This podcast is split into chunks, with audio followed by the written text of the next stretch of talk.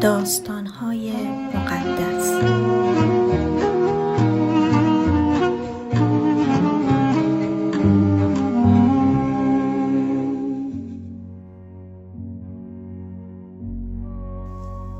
اپیزود 46، ایلیا و خشکسالی.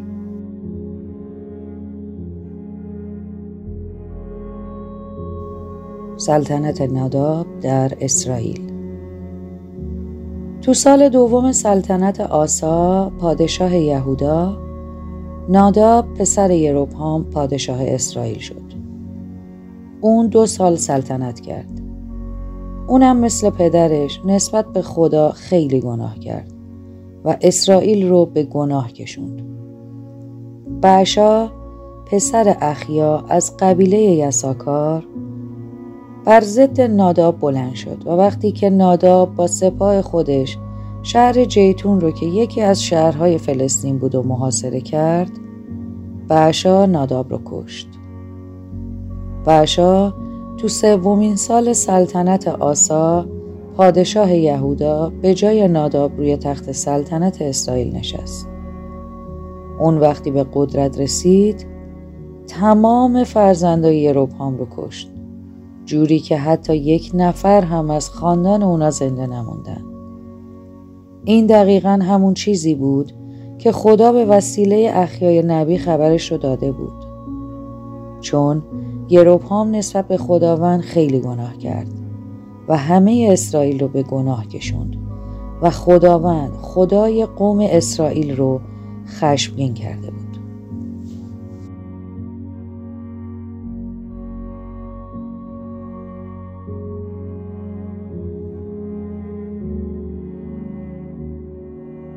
بین آسا پادشاه یهودا و بعشا پادشاه اسرائیل همیشه جنگ بود. تو 3 سال سلطنت آسا، بعشا پادشاه اسرائیل شد و 24 سال تو ترسه سلطنت کرد. اونم مثل یروبعام مقابل خدا خیلی گناه کرد و همه اسرائیل رو به گناه کشوند. خدا به ییهو نبی گفت که این پیام منو به بعشا بده. تو رو از روی خاک بلند کردم و به سلطنت قوم خودت اسرائیل رسوندم. اما تو مثل یروبعام گناه کردی و قوم منو به گناه کشوندی و اونها با گناهاشون منو خشمگین کردن. پس تو و خاندان تو مثل خاندان یروبعام نابود میکنم. از خونه تو هر کس توی شهر بمیره سگ‌ها اونو میخورن و هر کسی که توی صحرا بمیره لاشخورها اونو میخورن. این پیام برای بعشا و خاندانش فرستاده شد، چون اون هم مثل یروبعام با کارهای زشت و شرم‌آورش خدا رو خشمگین کرده بود و همین که خاندان یروبعام رو از بین برده بود. وقتی بعشا مرد، اونو توی ترسه دفن کرده و پسرش ایله به جای اون پادشاه شد. مابقی سلطنت بعشا، یعنی فتوحات و کارهایی که اون انجام داده رو توی کتاب تاریخ پادشاهان اسرائیل نوشته شده.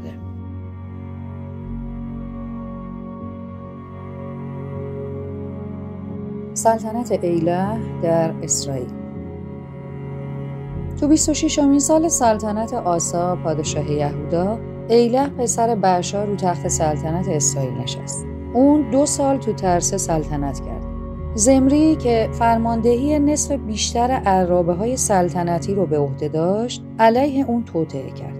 یه روز که ایله پادشاه ترسه تو خونه ارسا وزیر دربار خودش به خاطر خوردن شراب مست شده بود، زمری وارد خونه شد و به اون حمله کرد و اونو کشت. این اتفاق تو 27 سال سلطنت آسا پادشاه یهودا افتاد. از اون تاریخ زمری خودش رو پادشاه اسرائیل خوند. وقتی زمری روی تخت سلطنت نشست، تمام خاندان بعشا رو قتل عام کرد و حتی 1 مرد هم از اطرافیان بعشا رو زنده نذاشت. نابودی خاندان بعشا که خدا به وسیله ییهو نبی قبلا خبرشو داده بود، به این دلیل بود که بعشا و پسرش ایله گناهکار بودن و اسرائیل رو به بت پرستی کشوندن و اینجوری شد که خدا رو خشمگین کردن. بقیه رویدادهای سلطنت ایله تو کتاب تاریخ پادشاهان اسرائیل نوشته شده.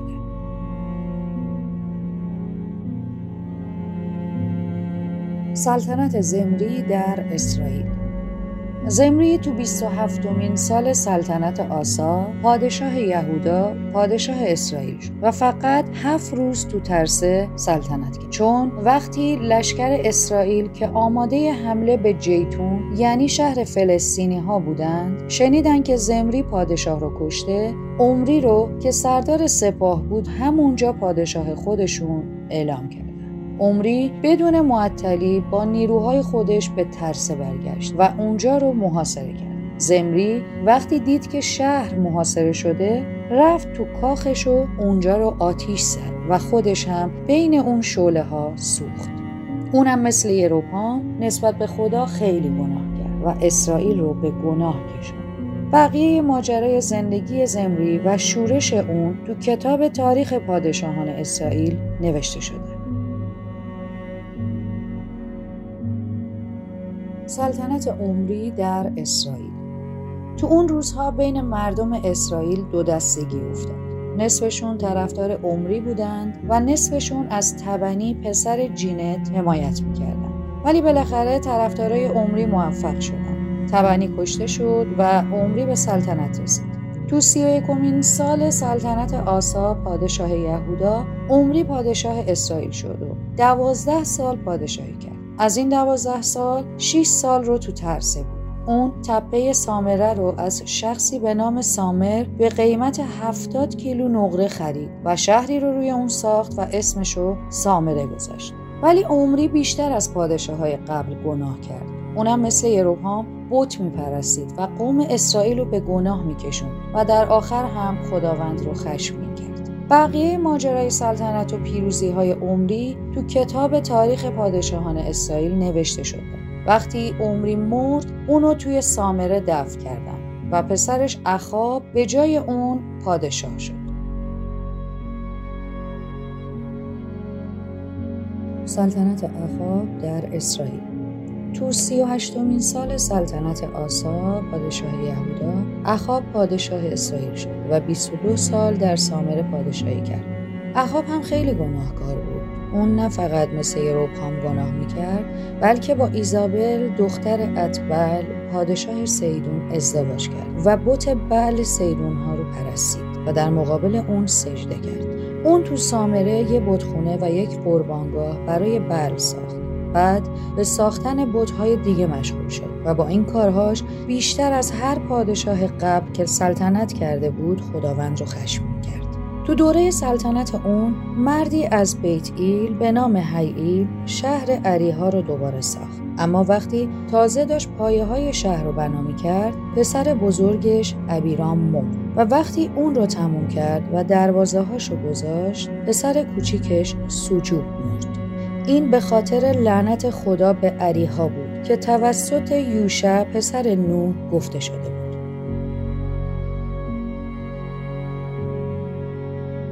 ایلیا و خشکسالی. روزی یه نبی به نام ایلیا که از اهالی تشبی جلعاد بود به اخاب پادشاه گفت به خداوند خدای زنده اسرائیل، یعنی به همون خدایی که خدمتشو میکنم قسم که تا چند سال شبنم و بارونی روی زمین نخواهد مگر اینکه من درخواست کنم. پس خداوند به ایلیا فرمود بلند شو و به طرف مشرق برو و کنار نهر کریت تو شرق رود اردن خودتو پنهان کن. تو اونجا از آب نهر بنوش و خوراکی رو که کلاغ‌ها به فرمان من برای تو میارن بخور. ایلیا نبی به دستور خداوند عمل کرد و به کنار نهر کریت رفت و اونجا ساکن شد. هر صبح و شب کلاغ‌ها براش نون و گوشت می‌آوردن و اون از آب نهر می‌خورد. اما چند وقت بعد به خاطر نبودن بارون نهر هم خشک شد. بیوه‌زن صرفه. و بعد خداوند به ایلیا گفت که پاشو و به شهر صرفه که نزدیک شهر صیدون بود. من اونجا به یه بیوه‌زن دستور دادم که خوراک تو رو فراهم کنه. ایلیا به صرفه رفت. وقتی به دروازه شهر رسید، بیوه‌زنی رو دید که مشغول جمع کردن هیزم بود. ایلیا از اون کمی آب خواست. وقتی اون زن راه افتاد تا آب بیاره، ایلیا صداش زد و گفت: خواهش میکنم یه لقمه نون هم برام بیار. اما بیوه‌زن گفت به خداوند، خدای زنده‌ات قسم که تو خونم حتی یه تیکه نون هم پیدا نمیشه. فقط یک مش آرد تو ظرف دارم و یکم روغن ته کوزه. الان هم یه خورده هیزم جمع کردم تا ببرم نون بپزم و با پسرم بخورم. این آخرین غذای ماست و بعد از اون از گرسنگی میمیریم. ایلیا به اون گفت نگران نباش، برو و اونو بپز، اما اول از اون آرد نون کوچیکی برای من بپز و برام بیار، بعد با بقیه اون برای خودت و پسرت نون بپز، چون خداوند خدای اسرائیل گفته تا وقتی که بارون روی زمین نبارم آرد و روغن تو تموم نمیشه. بیوزن رفت و کاری که ایلیا گفت و کرد. از اون به بعد اونا هر چقدر از اون آرد و روغن مصرف کردن تموم نشد، همون جور که خداوند فرموده بود. مدتی گذشت. یه روز پسر اون زن مریض شد. حالش بدتر و بدتر شد و بالاخره مرد. زن به ایلیا گفت ای مرد خدا، این چه بلایی بود که سر من آوردی؟ تو اومدی اینجا که به خاطر گناههای من پسرم رو بکشی؟ ایلیا بهش گفت پسرت رو به من بده. بعدش ایلیا جنازه رو برداشت و به بالای خونه برد، جایی که خودش زندگی میکرد. اون رو روی جای خودش خوابوند. بعد با صدای بلند اینجوری دعا کرد: ای خداوند، خدای من، چرا این بلا رو بر سر این بیوه زن آوردی؟ چرا پسر اونو که منو تو خونش پناه داده بود رو کشتی؟ پس ایلیا 3 بار روی جنازه پسر دراز کشید و دعا کرد: ای خداوند، خدای من، از تو تمنا میکنم که این پسر رو زنده کنی. خداوند دعای ایلیا رو شنید و پسر رو زنده کرد. بعد پسر رو از بالا پایین آورد و به مادرش داد و گفت نگاه کن، پسرت زنده است. بیوه زن گفت الان فهمیدم که تو واقعا مرد خدا هستی و هر چی که میگی از طرف خداست.